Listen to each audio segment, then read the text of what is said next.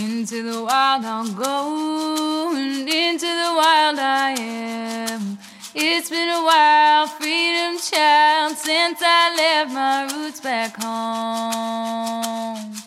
Into the wild I'll go, and into the wild I am. It's been a while, freedom child, since I left my roots back home. Welcome to the Free Birth Society podcast. This is a radical space for women who are ready to celebrate their autonomous choices in birth, motherhood, and beyond. Together, we'll learn about wild birth through personal narrative, we'll explore the politics of birth, and we'll analyze everything that relates to our lives as women from a feminist perspective. Here's your host, Emily Saldaña. It's been a while, freedom child, since I left my roots back home.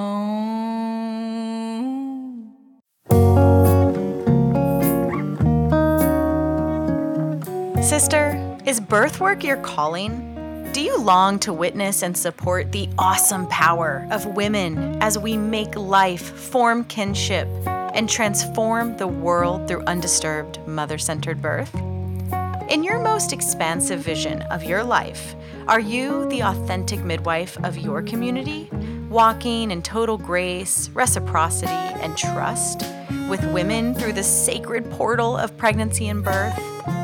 Then our groundbreaking Radical Birth Keeper School is for you. It is an immersive, live, intensive mastermind in all things authentic midwifery that will give you the blueprint and guidance to launch a life-altering, world-shaking radical birth brand and business. Think birth business mastermind, life-changing coaching intensive, deep dive into all things birth, step-by-step roadmap for serving women authentically, and the wise woman initiation that you have been dreaming of, all rolled into one epic program that will change your entire life. It is time to become the lighthouse that guides women home to ourselves. Our next round begins September first, twenty twenty-one. Head to freebirthsocietycourses.com slash radicalbirthkeeper now to claim your spot and say yes to your calling.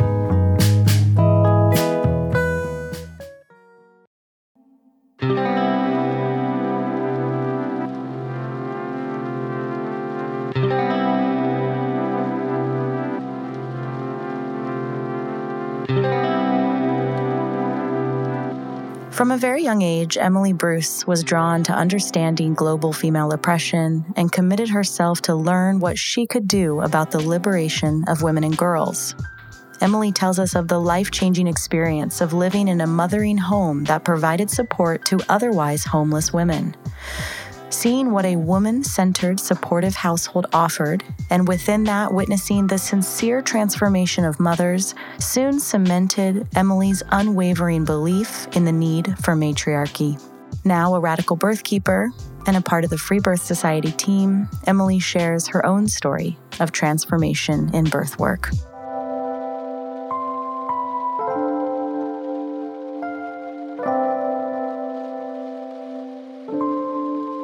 So I've always had an interest in children. Mostly it began with like, you know, babysitting and childcare. And I was like radicalized by the book Half the Sky at mm, like age thirteen, too. Which I know you've talked about. Yeah.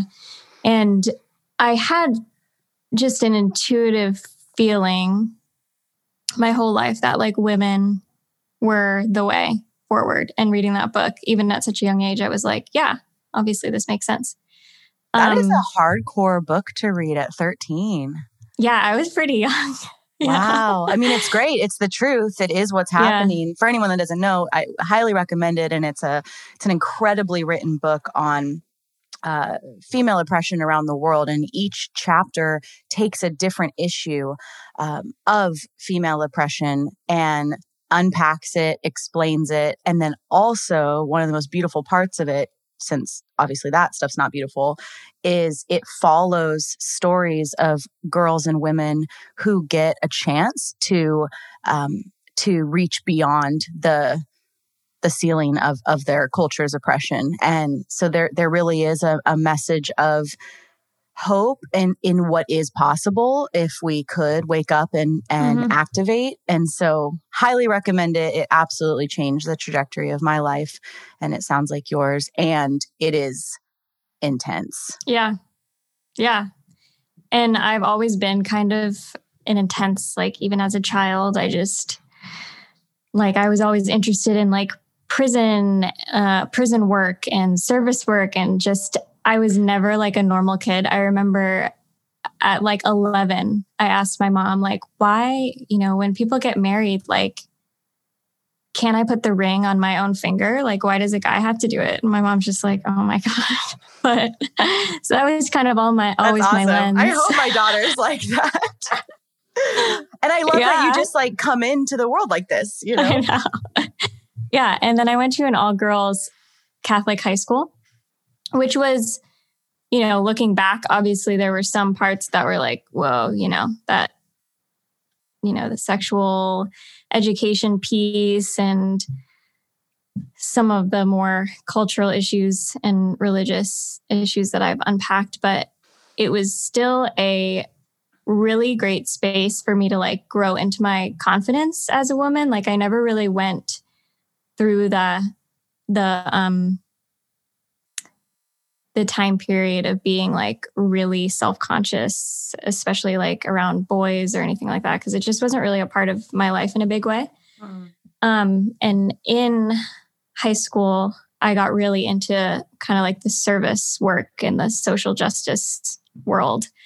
Um, and that led me to choosing a college that was a lot more liberal and very focused on social justice again. And, um, through that, I was learning just about all different issues that I would be really interested in, like, um, you know, education or poverty or domestic violence or prison again. And I would just like dive in and try to get to the bottom of it. I felt like I was always trying to figure out like, okay, what's the thing that I can do that can make the most change and have the most impact? Um, so I ended up going with teaching. And so I majored in education, and I was really involved in um, all of the schools that I would student teach at and try to really, you know, bond with the students and get to know their families and throw myself into this world. And I just pictured myself being like the community teacher that, you know, everyone goes to, and, you know, a little bit of the hero complex, like every kid loves. And um, I just had these amazing hey, lesson you're gonna, plans. You're going to save the world. I'm going to save the world. Hell yeah. Yeah. And, you know, I was really, my whole life also, people were like, you know, you're too smart to be a teacher, which Whoa. Is something that a lot of women and a lot of teachers hear, because That's it's weird. Like, yeah. Um, even like a, a professors that I had were like, you sure you don't want to like be a superintendent or like a principal, you know? And I, I knew that I was very smart and had a different lens that I was looking through. I always looked at teaching so much differently than just like a lesson plan. And I think mm-hmm. that's what they were getting at, was mm-hmm. that I had this like view of like, no, I'm doing this because I do want to change the world. And like, I see kids and I see families, and investing in them as really important. But in that system of education, I wasn't able to do anything that I wanted. Like I had to teach certain, I had to go off scripts, and I had to, mm-hmm. you know, not say certain things, and I couldn't like hug kids. I mean, obviously I did all of those things, but I just knew from like year one that I, I couldn't live like that because I was just so boxed in. Um, so when I was teaching, I, I think this is where it began. I just was like, okay, the kids are really important, but at the end of the day, the kids are going back to their families. The kids are primarily going back to their moms. And I saw firsthand the effect that like these under supported and under resourced moms, like what that was doing to the kids. Like no matter what I did, I could have the best lesson and pour so much time and energy and love into the kids. But like if they got home and mom wasn't around until nine p.m., like yeah. does nothing. Hmm. Yeah. So I saw that very clearly and I loved the kids. I loved the kids that I taught um, and they changed my life. But I just knew I was like, nope, I got to go even one step more. I got to work with moms. I got to work with women. Um, so this opportunity like fell into my lap to do a year of service um, out in Arizona where I would be living in a... a house, and it's kind of based off the Catholic worker movement, um, where the people who were experiencing homelessness would live with volunteers. And like, it was kind of like an open, um, community, intentional community. Um, and so they took that concept and applied it to pregnant women, um, because pregnant women are often turned away from homeless shelters because of like liability issues and all that bullshit. So there were four homes in, in Arizona where I was, and um, they had two volunteers who lived there full time, like house managers, and then up to seven women at a time. So for a year I lived there, and I, I think, I mean, obviously I was like thrown into this world of birth because I just was living with pregnant women, and they, they weren't just like my clients, they were my sisters and like mom figures and mm. just my inspirations for everything. And so I got to see their babies grow up. They could live there until their babies were a year old. So some women came like, you know, a month pregnant, and they stayed until their baby was a year. So they lived there for so long. And, um, my role there was really just to like foster a community and like, you know, make sure everything was running as smoothly as it could be and really offer that like emotional support. But it wasn't really coming from me. It was coming from the presence of women, especially mothers, like gathering together, and pregnant women being able to like sit with each other. And there would be these really beautiful moments where I would like wake up in the middle of the night to get a glass of water. And I would walk out in the living room, and there would be like four moms just like breastfeeding and rocking their babies. And these were women that really didn't have support before. Um, and it was the support that made the difference in their lives. It wasn't, it wasn't like the roof over their heads. It wasn't me like, you know, holding their baby while they're showered. It was like the other women that they could knock on their door when, you know, they didn't know how to comfort their baby, or they could talk out their birth with, or discuss things that happened to them in their childhood. And I would just, I feel like I just spent that year kind of like watching from the background at like the magic that was happening. And wow. yeah. And these women that on paper should have, you know, you know, they had all checked all the boxes of like, you know, horrible childhood experiences, often sexual abuse, drug and prostitution at a really young age, and then just abusive relationships, you know, all of it. And then they come together in community. And heal. And heal. Yeah. yeah. And like the healing is not, it's not professional. Like right. it wasn't it's the not therapy. Complicated. It's making me cry. Just like the yeah. answer is right here.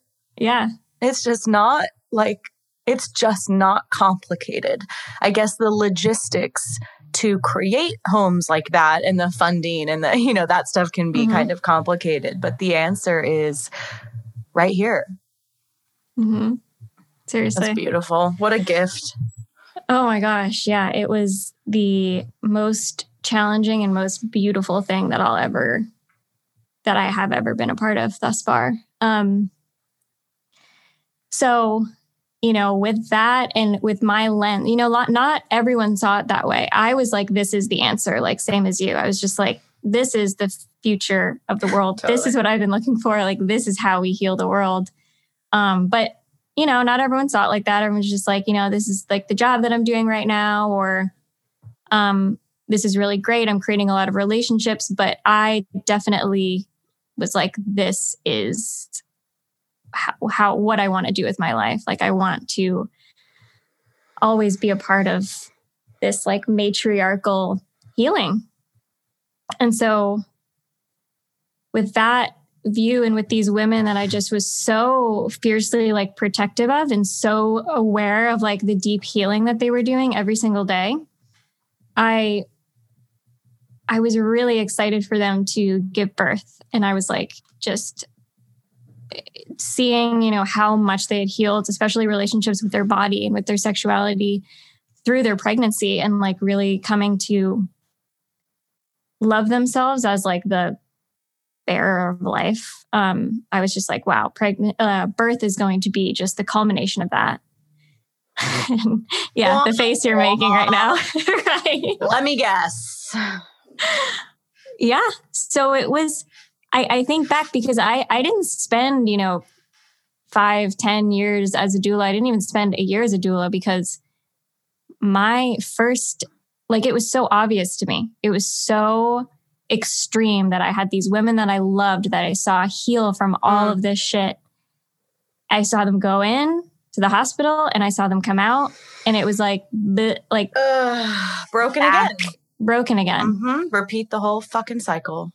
Right. Yeah. And so it was just obvious to me. And mm-hmm. I actually didn't attend a birth because it was, you know, obviously it was like, if the women wanted you there, they would ask, um, or it wasn't always me that they asked. So I didn't attend a birth until nine months in, but I saw this so many times. And I saw the postpartum depression. I'm putting it in quotes because it's like not just something that you magically catch. catch. Like, it's yeah. contagious. Right. Yeah. Because, you know, we had, and and thankfully in this home, we had the buffers. We had women cooking food. We had women up at all hours of the night. We, they had me that they would like knock on the door at three a.m. and just be like, I can't. And they would just give me their baby, you know? So all of that was there. And mm. so I feel like the effect was less, but it was obvious to me, just like the look in their eyes changed. And yeah, so I, yeah, I just see it so clearly. And even like the, no one questioned, questioned this, but I always was like, it's weird that they leave and go somewhere and come back, mm-hmm. have a baby. It just felt very like disjointed. Yeah. And I was even realizing that, you know, without even ever having attended a birth. So when I did attend my first birth, I was so excited. I was just like, oh, this is, you know, everything I've ever wanted to see, like the culmination of the power. And like this, this mom, the, the first mom whose birth I attended, we had done so much work together. Like, she was younger than I was at the time. She was like twenty-one, I was twenty-three. And we had just really come to a place of trust that it was hard for us to get there, but like it felt It felt really special, and it felt I felt very honored that she wanted me there, because at first it was really hard to, you know, find that point of connection. And so I was just, I was so excited. I was like supposed to go on vacation, cancel my vacation because I was like, I can't. This is birth. This is like all I wanted to do. And of course, like, because it feels like you're gonna get to touch the Holy Grail. Yes, and I was like, I'm so excited to see this woman mm-hmm. in at the peak culmination of everything that she's worked for. Because I saw day in and day out her struggle to stay sober, struggle to stay, stay alive, like mm-hmm. stay supported, and um, yeah, you know, continue with the pregnancy. And it was just like, oh my gosh, like it's it's worth it, it's worth it, it's worth it. uh, yeah, I mean. There's definitely a huge um, kind of like karmic pattern or or something that I have with this woman and, and her baby, because their her baby actually died two years like after the birth. Oh my God. Yeah, due to like health complications and everything. But it was the same. This is crazy, but he died the day that the Radical Birth Keeper School opened for enrollment. Oh. Yeah. And it was just like, this is, you know, this is the answer, but that's kind of skipping forward in the story. But yeah, it was a horrible, horrible, horrible experience for me. Um, you know, I can't speak for her, but I, from what she, you know, went through and from what she debriefed with me, I can totally say it was traumatizing for her as well. And I just, I remember leaving the hospital and literally collapsing on like the floor of the parking garage and just crying. And my like worldview was shattered, I felt like, because I was like, wait, this is what happens? Like, this is birth. And I Fuck, knew it I wasn't. I remember that. Yeah. I, I, I literally collapsed in a parking garage after my first hospital birth too. And so yeah. And I went back to the house and I remember no one else really, none of the other volunteers really like getting, getting it, you know, because they had been to other births and they were just like, yeah, whatever. But I was like, okay, clearly I'm seeing something differently. Like I had a really just clear lens of like, no, this shit is not right. And like something, something's not right. And I think it, once again, this kind of like getting thrown head first, it was like, the connection for me that I saw between knowing these women's histories, and it wasn't just these women, a lot of women, most women have history of sexual assault and sexual abuse, and just seeing that direct parallel. And I'm just like, you know, I took everything in me to not like wrestle the doctor to the ground and like scream. Um, and I've had to like do those things in my kind of like trauma healing work going forward, because I don't know how you watch over and over that kind of shit and not just like feel it building up in your body.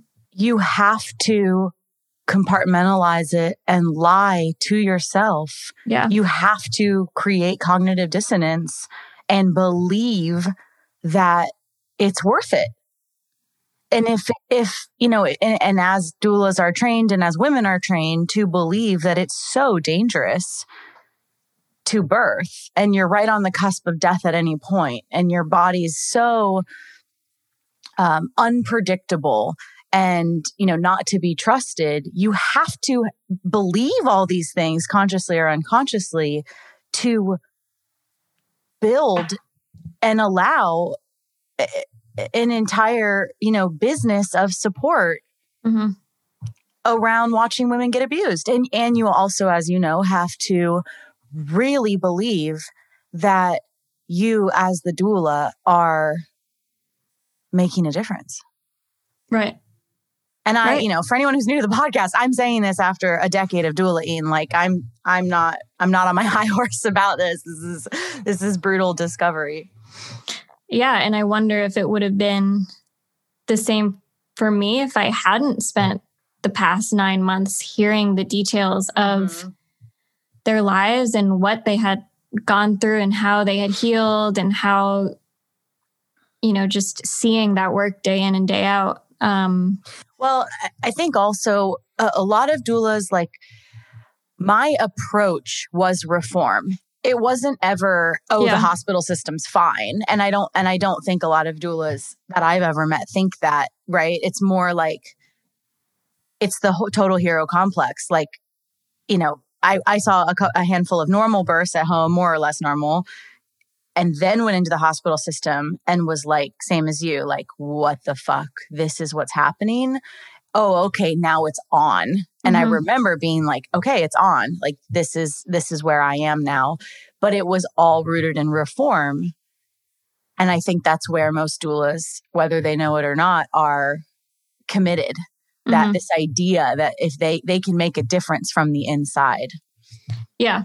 And that's kind of where I went after that first birth. I was like, oh, yeah, okay, this is the system that I'm going to get in and like uh-huh. save. Um, you know, I finally found like the system that I'm like, okay, if I just fix this one, this, this then, one system, then everything will be better. And that's really how I still mm-hmm. view healing birth. But it was, you know, kind of a inverted way of looking at it, but I knew that I had touched on something yeah. um, there because of just the drastic change that I'd seen in these moms that I just love so much. And um, so I'm after that birth and a couple other births, I met a doula who would like come and volunteer at the house that I was living and just like talk to the moms and hold like kind of like prenatal circles and things like that. And I was like, tell me what a doula does, you know? And she told me, and, and she was, she was, um, more conscious than most of, she kind of was like, you know, I'm a, I'm a home birth doula. I don't go in the hospitals, you know, for X Y Z reason. And I was kind of like, well, I'll like, that'll be my thing though. Like I'll go in the hospital and I'll be able to make changes that, you know, clearly the millions of people before me just weren't able to make. Like I can do it. Um, da, da, da, da. yeah. yeah. But, you know, leaving that year and having so much trauma from that year, because I wasn't really able to process just anything because I was living with the women. And so it wasn't like I could go to work and come home at the end of the day and like talk it out or cry it out. It was constant. It was just like immersing myself in this, in this lifestyle. So when I left, I had so much healing to do. And a lot of it was body based. And I got really into like somatic therapy. Um, and in that, I just learned, I was like, oh, I can't bring my nervous system back up to that level again and again. That's not healthy or safe for anyone. And I did take um, the like D O N A, doula, both postpartum and birth doula um, trainings. And I thought that was going to be my path.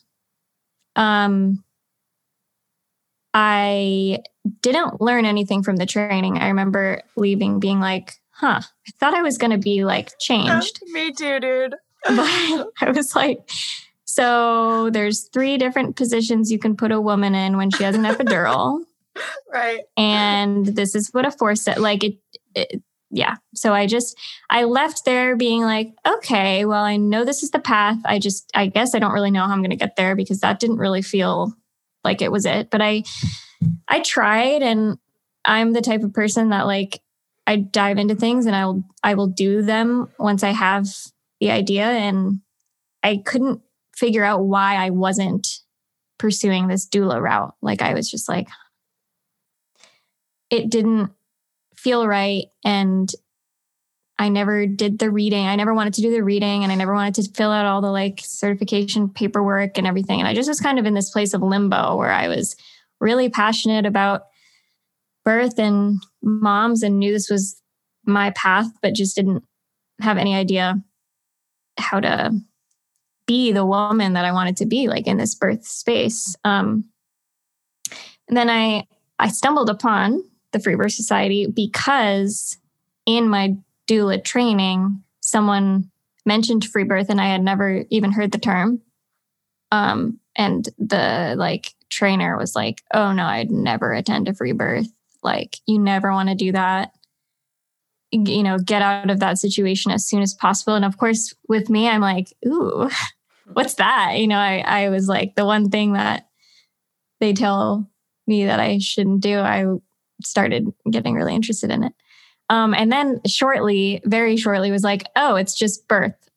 Like free birth is just birth without all of the other shit that I d- was traumatized witnessing. Like it's birth without the abuse and the medical rape and the rape and the bullying and the sabotage. So that was, it was both like a mind blown moment, but also just a complete, like, yeah, this is, it's so simple and this is it. Um, and I just started listening to, you know, every podcast and just remember like hearing everything that you were saying and just being like, yes, like I want to do what this woman is doing. Like, I don't know how she got to this path, but like, I need to figure out a way to be like this. And it, it felt both, you know, radical and this like new path that no one around me was forging, obviously. But then it also felt so familiar and like ancient, and just, you know, feeling this tug between doing something like progressively new and paradigm shifting, but also just reconnecting to like the roots of how birth has always been. So that got me really into just like diving into the history of birth, and, you know, The Business of Being Born was like documentary that I was like, now if I watched it, would probably have like some issue, but that really helped me understand how we got to where we are. Yeah, the historical helped. stuff in there is great. Mm-hmm. Yeah. And that I was like, okay, so, you know, along the way, it got fucked up like everything else, but we can go back to how it was. Um, or even better, go forward to a whole new life where birth can happen most of the time undisturbed, and we can have surgical centers for the rare, rare, rare, mm-hmm. rare, rare, rare, rare, rare needed times. Like, mm-hmm. that's what's up. Oh, yeah. That's yeah. not what's up currently, but that could be what's up. Right. Well, and that's really what, that's what made me realize that, okay, this is going to take me like transforming into uh, like a new woman almost. Mm-hmm. Like I have to really shift like my perspective on life and like relearn so many things. And I really wanted to, because I felt like there was this, you know, magic on the other side of, of trusting and believing that like our bodies are not broken and that we are able to give birth and to heal the world through that. And um, so that kind of started my process of like deprogramming all of that. And I felt like my eyes were just like opened from that way, from that day forward. And, um, and then the Radical Birth Keeper School fell into my lap, and at the perfect time. And there wasn't even a question. Like, it was just, this is what I've been looking for. Like, not a professional, you know, here's how, um, yeah, here's like your little doula badge, and here's how you talk to the doctor, and here's how you like get the nurse to like you and bring cookies to the nurse's station. Oh my God. And I, all of that, like yeah. literally went against every yeah. fiber in my totally. body, realizing that I needed, I needed formation. Like I needed to be trained in, not in like, again, how to suck up to a doctor and how to help a woman not get an episiotomy and how to like yeah. hold a woman's hand while, you know, she gets raped. And I was like, I need to learn what I have to unlearn. And I have to, you know, I need to remember like the ritual around birth and the ceremony. And I'm reading The Red Tent right now. Mm.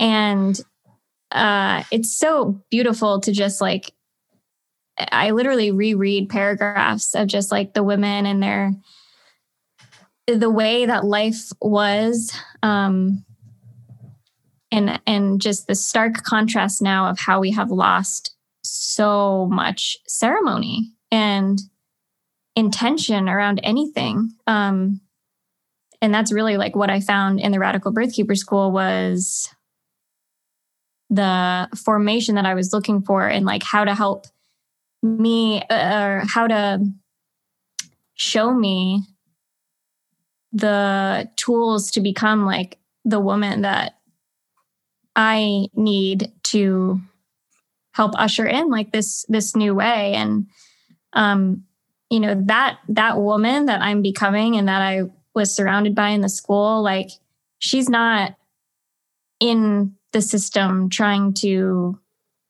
cater to anyone and trying to play like the good girl and try to undercover, you know, make change or lie to herself that she's making change. Like, right. Like she is, uh, she's like a goddess and a, a trailblazer and a leader. Yeah. And the, um, the quote that I'm pretty sure I heard on, on your podcast, like about being the lighthouse that, you know, shining brightly and reminding women like the way home, reminding them who they are. Um, yeah. And I have, I, I've, I've thought about that, um, you know, every day. Yeah. So the school really, once again, threw me just into this portal of, um, becoming an, uh, a new woman. But again, it, it's like, it's like the woman that I, I would have grown up to be if I had been surrounded by, mm. you know, these rituals and these matriarchs and these women, these women that were connected to their cycles and to the births. And, um, yeah. Yeah. It's like, that's the great remembering. Yeah. And so who, uh, it just felt so great all along the way. So who are you now? What is, what does li- life look like as a, as a birth keeper ah, yeah. beyond the school? I feel like it's given me so much freedom.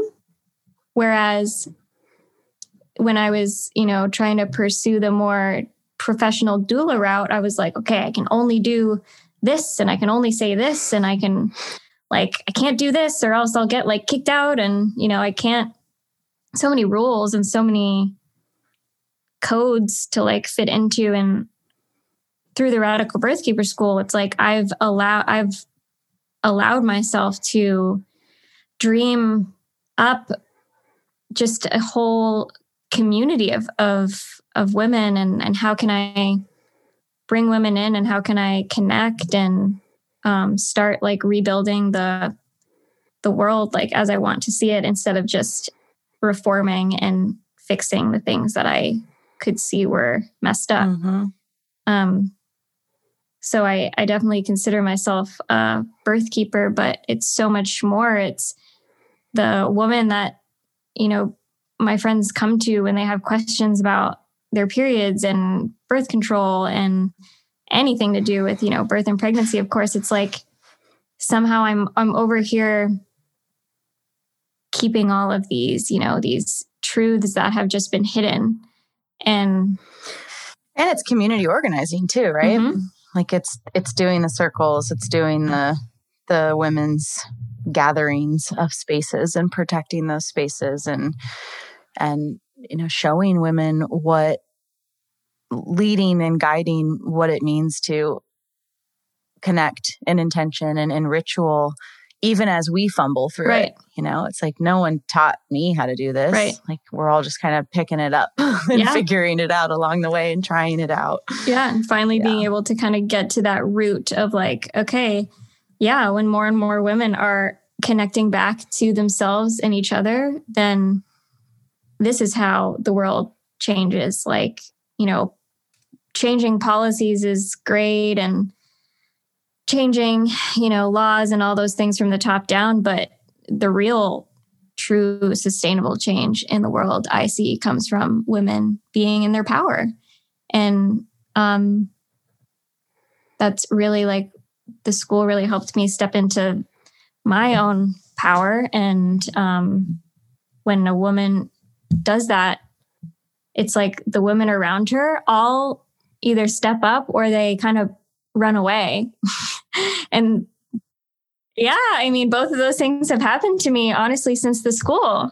There have been, I, yeah. I've lost some, some yeah. people, but then other women have come out of the woodwork that I didn't know were in this area and women that were in my life that I didn't know um, were so powerful. Mm-hmm. And oh, it's been so beautiful. Yeah.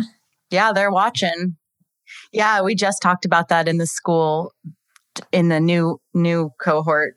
Um, just our last class was, was kind of referencing that, that this is, this is a big, like the image I get is like shaking a tree, like anyone who's not here for it just kind of falls off. And that it is, um, it can feel lonely and it can feel um, you know, there can be a lot of sadness in, in, yeah, the loss or the grieving of, of what can happen the more you live in your power and in your authenticity, and the people who are just not up for that and how that triggers them and mm-hmm. turns them off. But, you know, in that, like you said, the people who come forward, it's like, it's like calling in your playmates, you know, mm-hmm. and the playmates change. And, you know, as my mentor says, the playground gets smaller. Like who, who comes to the playground, uh, the list gets smaller, yeah. and, but it's a co-creation. Like I don't want to play with a lot of people anymore because yeah. I want to play in a certain way that, you know, has these conscious leadership tools, you know, at, at, at the forefront. There's a certain integral way I like to play with people in my life. When I say play, I mean communicate and be in conflict and create, you know, all of it. And yeah, it gets smaller and smaller for sure. But the people yeah. that are there are fucking epic. Right. And I've had definitely had to check in and be like, okay, am I, you know, okay with losing this connection or okay with losing this friendship? And every time it's been like, yes, because I love who I am and like who I'm becoming. And I've never, it used to be so much more externally sourced. Mm-hmm. And like, honestly, after the school and during the school, I learned how much I truly like wanted to start leaning into my inner sourcing and my intuition and how that for me was the most important. So then all of, you know, any friendships or relationships that I've kind of, that have been growing apart or that I've lost, it's, it's been like peaceful because I'm, I'm excited about the direction that I'm going in. And just like you said, like, I, I know that there are women that I'm calling in and relationships that I'm calling in. And the more that I can just be clear about that, um, it's a really like exciting future. Mm-hmm. It's like a, just a, a rebirth. Hmm. I love that.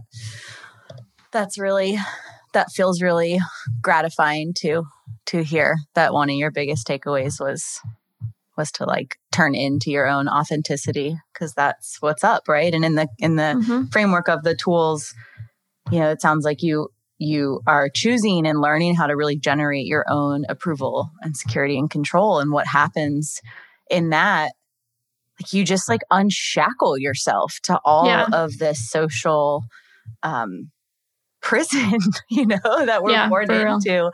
And, and it is the journey of becoming a leader. It's why these tools are called conscious leadership tools, you know, is it is the path of being a, a conscious leader. And like, what is more exciting for the world than a woman becoming a conscious leader? Oh my God. Right. It's everything, you know? Yeah. So cool.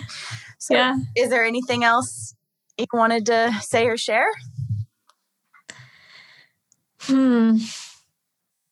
Um, just that if you are a woman looking for formation and looking for community and sisters to, to bring you back to yourself and to like bring you back to your intuition and the, the knowing that you have um, deep down, obviously I would highly recommend the Radical Birth Keeper School, and also start with connecting with women in intentional ways um, in your community. And if anyone is in Baltimore, I'm in Baltimore, Maryland, and I do in-person circles and um, just love connecting with people. And that is really the way forward in like this time where we are increasingly more and more and more isolated. Um, so I think just keeping that vision of women gathering in this time where it's literally like illegal to gather, and the astrology right now of, of the, of the current moment is directly parallel to a lot of what was going on during the witch hunt times in like the sixteen hundreds. And I see it the same, like we're being, yeah, we're being so tracked and separated and scared and isolated. And I think deep, deep, deep down, we know that that's not the way. So someone in my family the other day, I was saying that stuff and they were like, so you think there's some like motive? Like what, what do you, what do you think that they get out of this? I was like, are you fucking kidding? What? Like, like that it would be like crazy to conceive of a sinister uh, motive right. for control. Like, right. It was like actually laughable. Like, my God. And that's okay. the, that's the other thing that I was, that I was going to say too. Like once you leave one system, right. That's like fucking you over. Yeah. You, it's over. You start leaving yeah. everything. Like yeah. I'm like, oh wow. I, you know, I was a teacher and now I'm like, my kids are never entering totally. public school. Like, totally. It's crazy. Well, that so. is, I think possibly, you know, death. Well, for, for me, for sure. One of the gifts in, in the cray cray of what's happening is, is it is inviting me, pushing me to go even further in creating my own systems, my own culture, my own community, mm-hmm. my own schools, my own everything, you know? Mm-hmm. And it's like, okay, well, I guess, I guess it does have to get, things have to get really bad for shifts to happen internally and externally. So here we are. You're right. Here we are. So how can people find you? Yeah. Um, so my birth business name is Leo Rising Birthkeeping. So I'm on Instagram as Leo Rising Birthkeeping, and my website is leo rising birthkeeping dot com. Um, I also have a podcast um, called The Fifth Element, and we talk about astrology and um, spirituality and overall connecting to your intuition. So we do talk about things like birth and, you know, other other avenues that women reconnect with their intuition. Um, and again, I'm in Baltimore. So if anyone wants support and friendship, um, I'm in Baltimore, Maryland. And I do also online virtual support and coaching. So you can find me on any social medias or through my website. Awesome. Thank you. Thank you, Emily. This is a dream. And that's it for today, my sisters. Check out everything we do, including one-on-one and group coaching. Learn about our private membership, in-person retreats, and more on free birth society dot com. Our online courses are on free birth society courses dot com, including our flagship course, The Complete Guide to Free Birth. Don't miss the Radical Birth Keeper School if you're ready to become the authentic midwife that women are searching for. Together we rise, and the revolution starts inside each of us. Our opening song is by Shia LaRae. And now I'll leave you with our Free Birth Society theme song, Wild Woman by Aruba Red. I honor you for the wisdom you held, the ancient traditions of plant medicine and womb magic. I feel the spirit of the ancestors as I place my hands upon my belly. This sacred portal will be honoured. Eons upon light beams of survival, withstanding the eradication of our power by design. I will not allow the separation of our young to be forced upon me. My sisters will no longer birth in captivity. The picket line redefined from burning our wild women to paralysing us and drugging our babes. Strapped down in a clinical white bed, drying up the milk from our breasts. Keep your needles. My family will never again be doomed to chase those dragons or your poison. We reject your fear. We choose love. Everything with intention. Death, ascension, I will fly and bring